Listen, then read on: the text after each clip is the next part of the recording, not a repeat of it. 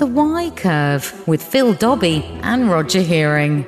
Almost a quarter of a century now since the Good Friday Accord, and Northern Ireland is facing a breakdown in everything that achieved. The province's government hasn't functioned since February and it's facing its second election in a year. No one expects another vote to solve anything, and the Secretary of State has, for the moment, put it on hold everyone's holding their breath. So, what's the problem? Well, the Northern Ireland Protocol that came out of the Brexit agreement. If you're not in the EU customs union, there has to be a border where goods are checked. A hard border between the province and the Irish Republic is unacceptable for London, Brussels, Dublin, and Washington. But the border the protocol put in place in the Irish Sea between the province and mainland Britain is unacceptable to unionists who insist the UK is one country and they won't take part in government until it's sorted out. So, what happens? Happens now? And what are the risks that the frustrations on both sides will lead us back to the days of the Trouble? That's the subject of today's episode. The Why Curve. So, I mean, the question is, uh, Roger, is it all Brexit that is causing this problem, or is this just well, something that was never fully resolved? We sort of, it was the Good Friday Agreement, sort of like the you know, a, an interim solution to to something that's been going on well, for well, it was. It, there's, a, there's a history. Obviously, there's always a history with it. It's mm. Ireland, but but but but the history was the general assumption had been if we'd stayed in the EU that because the EU would effectively make life the same both sides of the then border on mm. the on the island of Ireland, the idea that oh, they had to be separate from the Republic or that they had to be joined up would become irrelevant because yeah. life would just be exactly the same. And I used to drive across that border, nothing, nothing there essentially. Yeah. You just well, get people a couple, still are. So if you look at the traffic numbers, yeah. actually, they're, they're, they're pretty yeah. much the same as they were before. But, but, but if you are moving goods around and you're not in a customs union, at some point, you've got to have a border somewhere. Well, they have to be yeah. checked. And I mean, you really, I mean, there's been this whole thing where the government said at one point saying, oh, well, there'll be these lovely uh, technological methods, very clever methods of checking goods without stopping at the border. Michael Gove kept going on about that. No sign of it. But how much of it is just an excuse? How much? I mean, uh, uh absolutely, there's a, there's a problem. We can see the numbers that the trade numbers are down, and there's a there's a lot less trade between Northern Ireland Ireland and, and mainland Britain.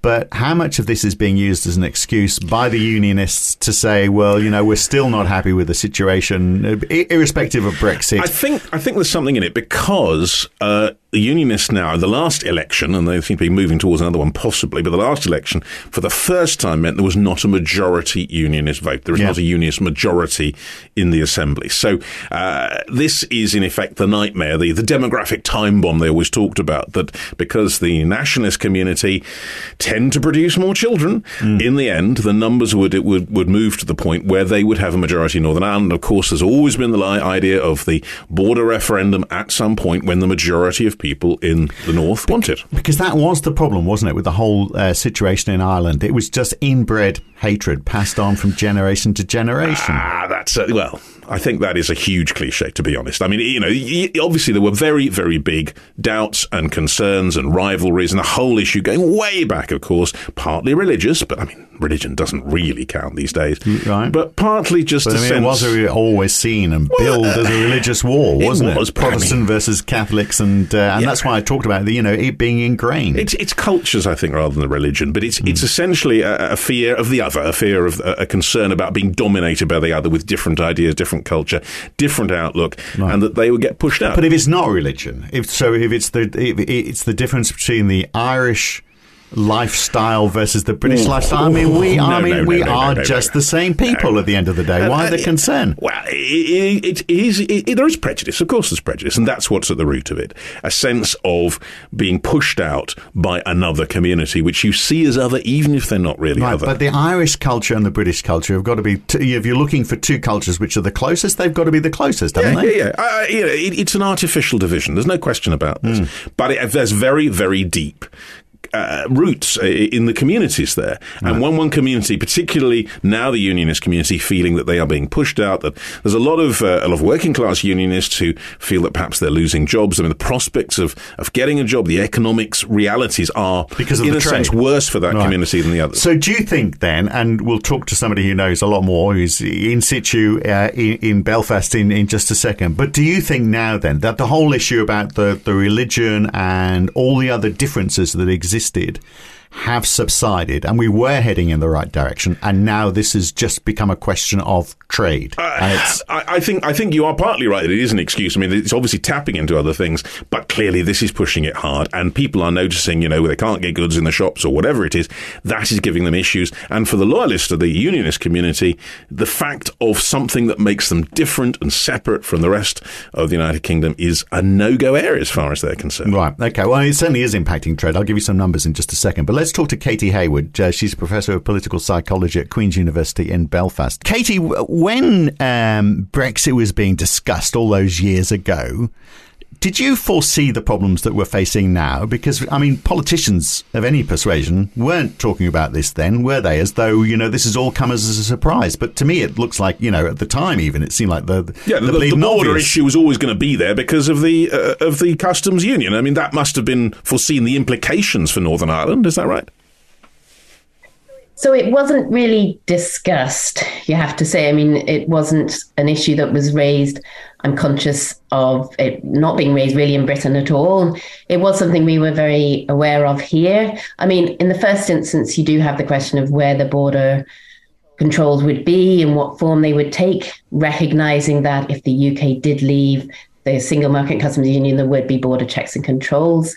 But I think more broadly here as well, there was a deeper, wider recognition of the significance of leaving the EU for Northern Ireland, given that the peace process in Northern Ireland is so dependent on that close relationship between Britain and Ireland and the minimisation of differences between them over time in policy terms, regulation, etc., that that's been a useful context for the peace process. So even though um, people had different perspectives on Brexit and the EU, I think there was recognition that it would be a significant vote if it was for Brexit for um, the future of Northern Ireland more broadly. So some people would argue that Northern Ireland actually has got the best of both worlds in that um, you know if you could re- if we could resolve this issue about uh, trade with the uh, with the UK mainland, which is which has really taken a hit. And I'll give some numbers on that. But it's, but I mean, you, you've got the opportunity to trade with the United Kingdom, the rest of the United Kingdom, and to trade within the EU as well. It's, you know, it's a double win, isn't it? I mean, there's definitely benefits from dual market access. Yes, and Northern Ireland is the only place that has free access to the UK internal market and free access to the EU single market. That's definitely true. I think there's a bit of a danger, though, in the best of both worlds narrative um, because it tends to downplay or overlook those frictions that also come, um, as you mentioned, in trade with GB, yeah. um, but also in north south relationships too. And I think it would be easy to overlook the fact that the Irish border is getting harder as a consequence of Brexit, not in relation to the movement of goods necessarily, but in other ways.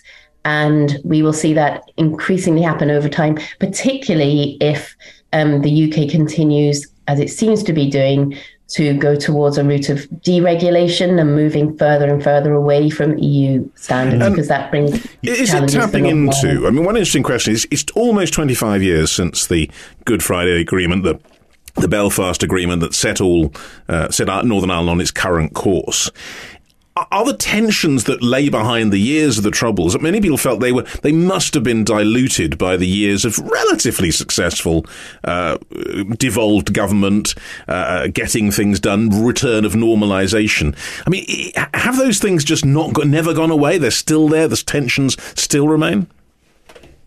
I mean there's definitely continued to be tensions. I mean the paramilitary organizations have continued to have a function which is terribly sad to say, but they've continued to exist in, in different ways, um, particularly affecting communities suffering from multiple deprivation, the poorest communities. So that's that's there, and people are often shocked when they come to Belfast, in particular, and seeing the peace walls, so called, that still exist between communities. So you've got that, but also you've got the fact that the constitutional future of Northern Ireland wasn't, of course, settled by the Good Friday Belfast Agreement. That's the, sort of the point of it. And as a consequence of that, tensions between unionism and nationalism remained sort of live. And this is why I think the whole Brexit debate and process has been quite so fractious here, because, of course, you're talking about Northern Ireland's relationship with Ireland and with Britain. And when you're putting those in tension, then, of course, it gets right to the heart of the conflict here and hence we we are where we are at the moment. I think with um, the future of the Good Friday Belfast Agreement seeing um, seeming to be sadly very much in doubt, given the the fact that the institutions aren't up and running again, and it's hard to see how they how that might happen anytime soon. So it's always described as a as a religious conflict between Protestants and Catholics. And I mean, is that still, does that, is religion still a part of it? Because, you know, looking at the numbers, religion, like everywhere in the world, is becoming less popular, uh, both sides of the border. Uh, because you know, looking at it externally, you know, I, I, I can't see the, the, the people of Northern Ireland being any different to the people of the Republic of Ireland, and actually, really not that different to the people of England, Scotland, or Wales either. I mean, if you're looking at uh, two areas of the world where people are the closest, you'd have to say it's between Ireland and the United Kingdom, isn't it? I mean, we, you know, a, lo- a lot of shared values. Yeah, and that point about the interconnections between Britain and Ireland and how many Irish people live in Britain or have relatives in Britain and vice versa.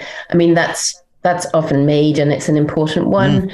I think Northern Ireland is a very particular place, and of course, you know the the partition of Ireland hundred years ago, and then the um, attempts to manage difference within Northern Ireland have, of course, been you know had had consequences, and we've seen them very negatively in the history of Northern Ireland. And the question of whether secularization might have played some part in ameliorating differences. Well, I think it goes back to the question of what those differences are. And fundamentally, the tension is around the, the you know, where Northern Ireland constitutionally sits. And interestingly enough, um, in the maybe 10 years ago, like before the Brexit referendum, we were definitely seeing uh, a sense of stability. Things weren't great, and there were issues around legacy and paramilitarism, etc. But there was a sort of a sense that things were calm, and there wasn't a push for Irish unification anytime soon. Um, however, since that time, we have seen a rising proportion of Catholics describing themselves as nationalist and increasingly describing themselves as strong nationalists. And similarly, amongst Protestants, we've seen an uptick in those describing themselves as unionist um, and saying that they are less in favour of Irish unification even than they were before. So we have that polarisation um, going on, and I really couldn't stress enough how important the sort of the and, political dynamics here and is it are. in part, Katy, also the fact that the unionist the community feels that it is diminishing in numbers because I mean, it was very striking in the elections this year I think I'm right in saying for the first time there were a majority of, uh, or that the biggest party was uh, a, a, a nationalist party, um, the Sinn Féin, and and the, the, the, sense that their majority, the inherent majority of unionism in Northern Ireland, is going. But they and Sinn Féin went into those elections, didn't they? Not really pushing the uh, uh the argument of a united Ireland too too strongly. No, no. Well, they they want to win over, I guess, the the many unionists as they can, or people of that community. But mm. they're now becoming a minority. Yes, I, so certainly for unionism, it is an unnerving time. So you've got lots of things to be worried about. You know, obviously the protocol is a significant thing, and the whole Brexit process. What's happening in Scotland is also unnerving to some degree. But you look at the census results here in Northern Ireland, and for the first time, um, Catholics outnumber Protestants. Mm. And bearing in mind that Northern Ireland was created to have a Protestant majority, that in and of itself is very significant obviously the success of Sinn Féin uh, becoming the largest party in the elections there is also a big blow. And the fact that Sinn Féin are also doing very well in, in polling in the south in Republic of Ireland and look set to form the government in the next election there, um, if, if nothing dramatic changes. So it's it is a worrying time for unionism. And I think that helps us understand why it is that we are seeing the intensity of feeling with respect to the protocol. Mm um, because there is a sense of insecurity in, in a changing UK union. Now, can I ask a scandalous question, Katy? Why, why are unionists so keen to stay in the United Kingdom? What, what would be wrong with a, a united Ireland?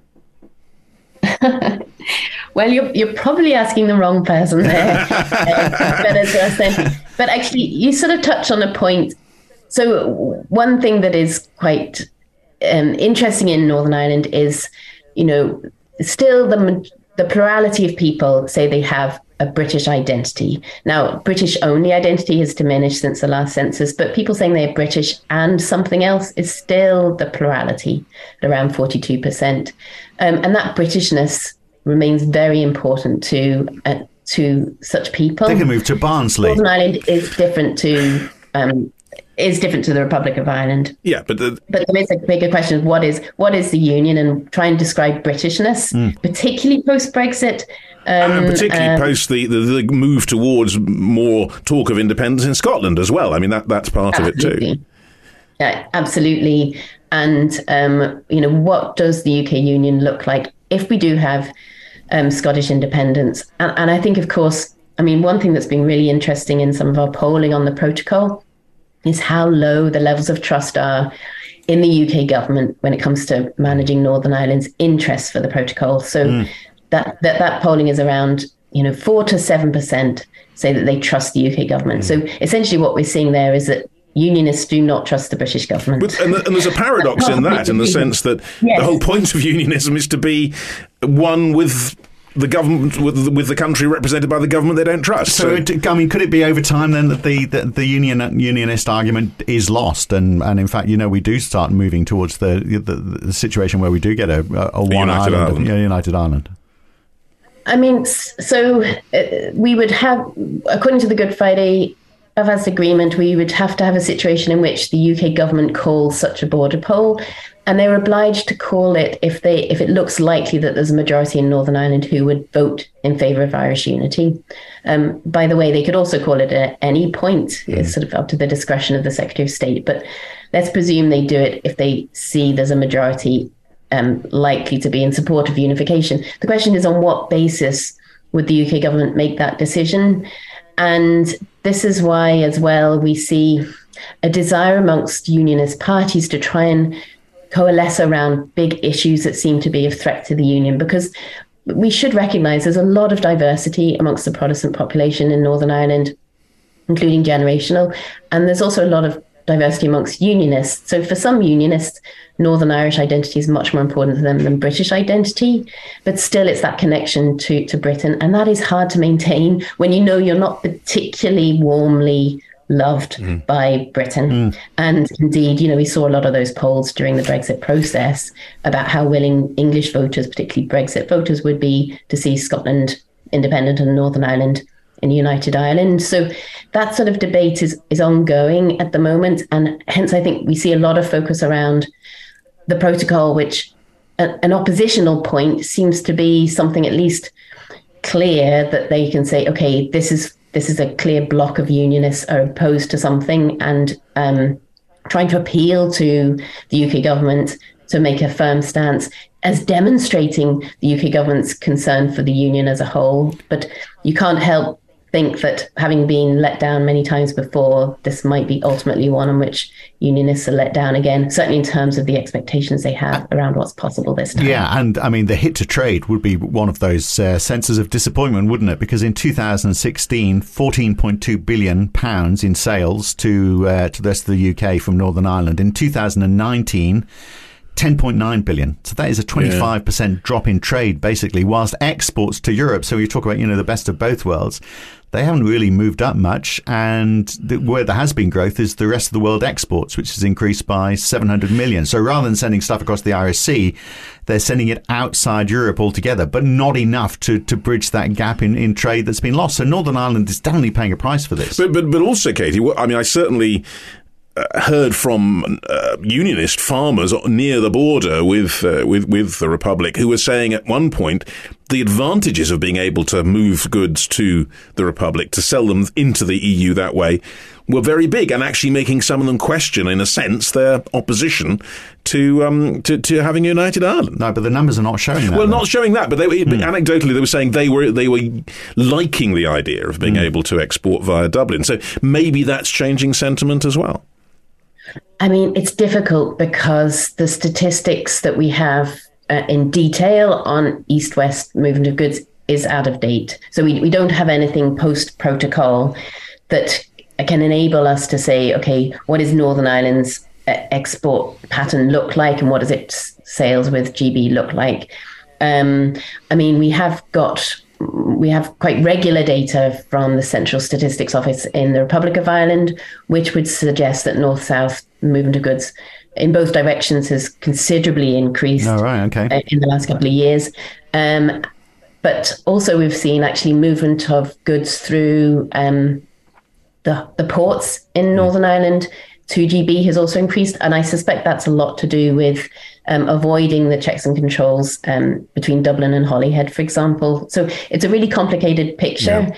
But fundamentally, I mean, no matter what people's political viewpoints, the thing that we were hearing very clearly um, in Northern Ireland during the whole Brexit withdrawal process was people didn't want borders north south or east west. They kind of wanted things to remain as much the same as they possibly could. And I think this is the hope, even in the talks on the protocol at the moment, that they can minimize those east west frictions in a way that makes it as much like pre-Brexit trade as possible. Right, but aren't they asking for something which is undeliverable? I mean, there has there has to be a border somewhere. So as long as that, as long as they're asking for something which is undeliverable, then the problem's going to go on forever, isn't it? I think you're absolutely right. I mean, there has to be a management of expectations. And this comes back to the fundamental point around people recognizing, you know, what Brexit means and why it does entail checks and controls and paperwork on the movement of goods. Um, and obviously uh, friction in relation to services, etc. Yeah. So the consequences of leaving the uh, single market and customs union, and I think what we see in Northern Ireland is and the debate around the protocol is still a reluctance to kind of uh, accept that or really confront that. And this is why there's a lot of distraction around sort of technological solutions, etc. Yeah, which pledges that they could do it in ways that they but, clearly but maybe, can't. But, yeah. but what if there are ways that you can reduce the, the, the cost? Because part, that is part of it, isn't it? The Department of, uh, uh, so DESFRA, the Department of Environment, Food and Rural Affairs, they said last year companies were facing what uh, two, 260 million pounds in extra costs to carry goods between Great Britain and Northern Ireland. That was pretty much the profit that was made from all of that trade. So hence companies are not keen to uh, to to deal with that trade across the uh, across the Irish Sea. So, but if that was reduced, you know, we had the, the, trusted trader scheme, for example, worked better, and there were other ways of reducing those costs and maybe simplifying the, the process. So that border still existed, but it wasn't as bad, it wasn't as onerous. Would people be satisfied, well, or was it just the Irish wouldn't accept it? The DUP wouldn't accept that, would they? But there has to be a sense of realism at some point, though, doesn't there? That there's no other alternative, and well, uh, realism uh, doesn't isn't always a powerful player in Northern Ireland. I mean, Katy, would that be a way forward? Yeah. Well, let me just address that point around the costs on movement of goods. So that would be if we had all the grace periods ended and the full implementation of the protocol as was originally anticipated, which we haven't got at the moment. Mm. Um, and you're right to mention DEFRA because the, the bulk of the friction and the costs and the checks and controls, I mean, the, the complexity of all, the, all of that really is around plant and, and animal products. And this is a bigger question because if the UK, for example, decided to have a veterinary agreement, an SPS agreement with the EU, that would immediately resolve 95% of those issues. Mm. Um, and the fact that the UK as just won't countenance that at all is also telling us a few things, not least of which um, what the UK itself is prepared for its own um, farmers and exporters to have to put up with in exporting to, to the EU. And and I think we're not really sort of facing that very often, you know, the cost that is that is occurring to within um, GB, even with respect to those with that area of trade. Um, but you're right. Okay, so to focus on if we waved a magic wand and there was a massive reduction in the anticipated checks and controls and those costs were minimized, would what would public opinion say?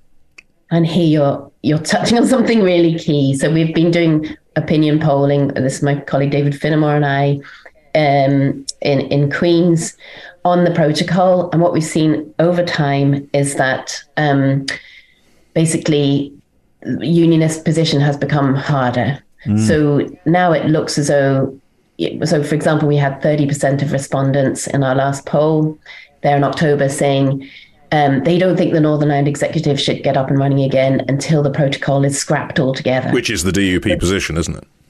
No, actually, funny enough, it, it isn't. Ah. Um, the DUP keep the DUP have a very careful phrasing, which is replace the protocol with arrangements that preserve Northern Ireland's place in the UK union and internal market. So uh, they haven't really been pinned down in exactly what they would accept, you know, in, as a satisfactory replacement. So unionist um, opinion is out ahead, even harder than, than even than, yes. than DUP position. So how dangerous exactly. is, is all this, Katy? Because I mean, we're talking technical things, but you know, there is a kind of powder keg. I mean, do you think really that there could be a return to political violence. So we certainly saw intimidation at the ports, uh, I think it was last year, in relation to this, which suggested that might happen and again. Unionists are not going to go as far as to say, well, it will lose that border uh, if it, and, you know, we'll accept a, a border uh, across the island of Ireland. They wouldn't go that far, would they? Well, unionists would accept it, I guess. But the yeah, so nationalists certainly wouldn't. Yeah, I mean, what's interesting is that if the further people live away from the border, Northern Ireland isn't a big place. Um, and obviously, if they're, they're unionists, they're more willing to see a harder Irish land border. But this is because, in, oftentimes, when you're talking about borders, it is around principle rather than the details that, that we've just been discussing there on the and you know the practicalities of it. It's around the principle. And this is why we see the unionist position being so hard. And would now. people be willing to go on that point, go back to yeah. the gun to defend that yeah. principle?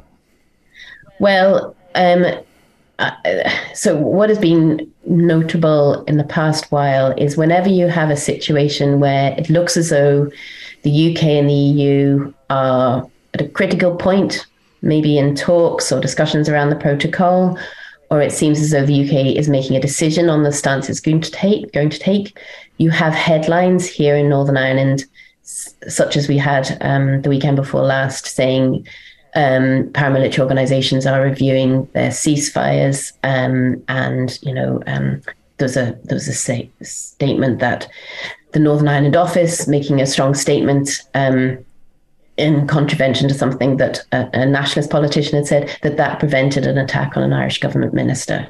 This kind of thing, you, it's very much in the in the mix, and it gets a lot of media attention, and certainly those associated with paramilitary organizations, directly or indirectly, are sort of suggesting that there might be a return to violence. I would be very cautious about that uh, for several reasons. But um, I, I don't think we're looking at a return to violence per se. But what I do think is very dangerous is that is pointed to not only by unionist politicians, but in the recent, you know, in the last year, it's been pointed to by UK government ministers as a sign for the need for the EU to move. And this is really dangerous territory for in an international agreement that you're finding some use in um, uh, the suggestion that violence might be used for political means in Northern Ireland, mm. because you're releasing things that are very difficult to control and contain again. And and as you mentioned, you know, the expectations amongst strong unionists now have exceeded those of even the DUP. So how does the DUP get to a point where they say, okay, we're willing to accept these minimal checks and controls, and now we're going to go back into the executive and be deputy first minister to a Sinn Féin first minister? How on earth will they bring people with them um, in a context now where people have been um, completely wound up, thinking that the union is under threat by this protocol and will be undermined as long as it exists. And what about on the nationalist side? I mean, would, would there, I mean, you know, we, we talked about obviously unionists potentially. I mean, I suppose we're talking about UVF and what have you from the past mm-hmm. revival, but Sinn Féin, as we've already said, potentially in government in Dublin and certainly leading uh, in whatever government may come in Stormont and their links to obviously IRA in the past. Uh, are nationalists also paramilitaries getting into gear? So we saw similar hints of that during the withdrawal process. There was some dissident Republican activity, and um, of course, we saw the death of Lyra McKee, shocking in in um, Derry, Londonderry. So um, uh, there is that, but those the dissident Republicans are opposed to the um, pro-agreement stance of of Sinn Féin. And funnily enough, Sinn Féin doesn't have to say very much amid all of this. What we've seen in um, the Northern Ireland Life and Times survey, which is taken every year, is that um, expectations of Irish unity are, have been increasing year on year. Now, 63% of people in Northern Ireland say that united Ireland is made more likely by Brexit, and that includes the plurality of unionists. So, in many ways, Um, and in, interestingly enough, in terms of people being in favour of it, obviously Irish nationalists say they're more in favour of it, uh, but those in the middle, the neithers, say um, they're you know privacy now say they are more in favour of Irish unity than they were before Brexit. So another reason for unionists to be concerned, and another reason why Sinn Féin can see you know democratic politics is working for them, um, albeit in a way not anticipated, and in some ways you know um, bolstered by the activity of the UK government and and some unionist politicians, sadly. Um, so they don't really need to point to any um, paramilitary activity. They just need to keep on course. And as you mentioned before, try and show that they are a responsible party of government and that people could trust them in leadership, both north and south. So, does that make? Uh, is there a point for for another election right now? Uh, is it going to resolve anything in the short term? So it won't. So uh, at the moment in Northern Ireland, we we don't have a government, as you know, but we don't even have a caretaker executive. So we just have civil servants in place, mm. and they're very constrained from making decisions.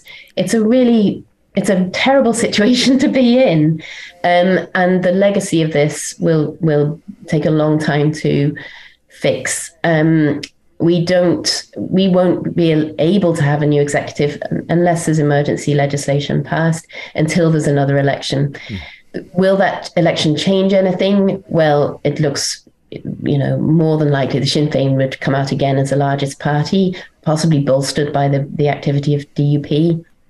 Um, um, annoying people for having held up the ex- executive for, for so many months now. Um, we don't know where the DUP would be. Would it gain a seat, maybe, or would it lose seats? We don't know. And what would happen to the Alliance Party in the middle as well? Um, well, the, the, the, the Alliance Party is pretty weak or has been historically, yeah. hasn't it? It, it has, but this is the interesting thing. It's done very well since 2019. We, we should well say this is the party that has no uh, affiliations on either side of, of the line, as it were. Yeah, it's a central one. It's neither unionist nor nat- nationalist. It's non-aligned. Um, they've done very well. They got 17 seats, um, on doubling their seat number in the last in the assembly election. It's maddening for them because they haven't been able to take up those seats because the DUP has vetoed even the sitting of the assembly by refusing to nominate a speaker. So that'll be interesting to see when we do have the election. Will Alliance gain from you know, maybe softer unionists and middle ground people being very annoyed mm. at behaviour of the DUP, um, or will they, you know, um, decline because people become once again disillusioned with politics and thinking it's, it's not going to solve anything, is it? I mean, that's but what would what would that centre ground party what what would their their approach be to the border? Would they be saying, well, we have to accept it, but we'll, we'll just try and fight for a softer border uh, as as as the way forward? Is that I mean, what because uh, the reason I'm asking this question is because we've only got a few minutes to go, and unfortunately Katy, last week on the podcast, I said we would be solving the whole issue uh, in, this, in this half hour. And we've only got three minutes. So, Just a little so, bit optimistic. So we're, we're, we're leaning on you now. So what's the answer? Oh, gosh.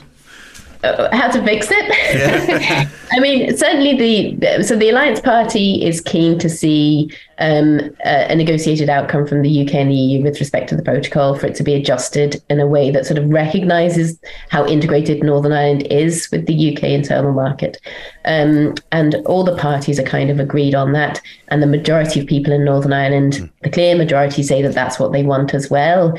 I think we won't have. Uh, you know, even if we do have an outcome, a positive outcome from the talks, unfortunately, that won't be the end. You need to have a, a situation where people are, are, recognizing that Brexit, unfortunately, guys, is going to be a long, long process, and Northern Ireland will always be in a difficult position. So we're going to have to have structures for engaging directly with NI, with the stakeholders, with elected representatives to be able to constantly check to see how Northern Ireland is managing this very difficult position.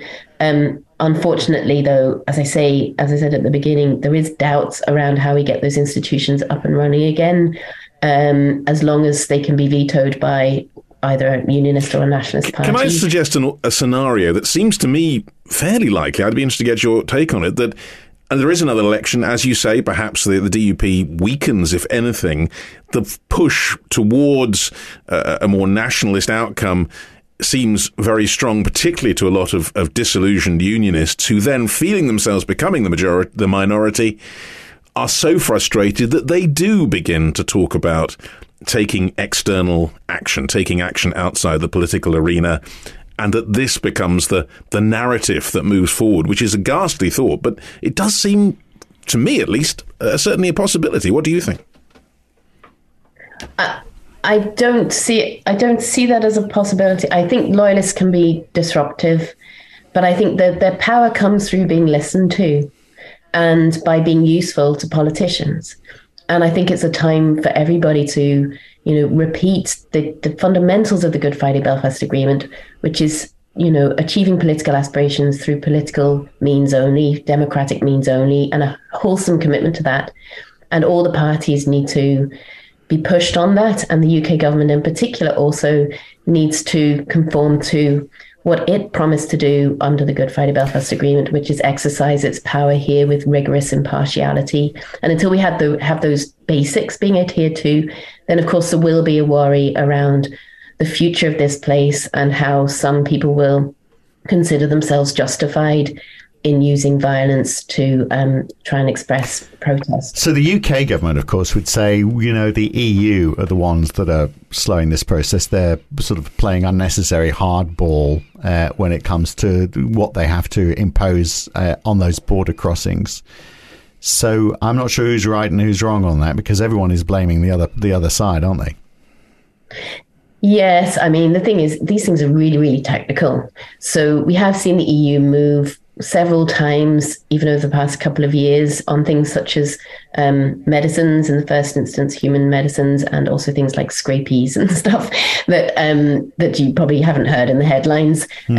Um, and we know that they're prepared to move again.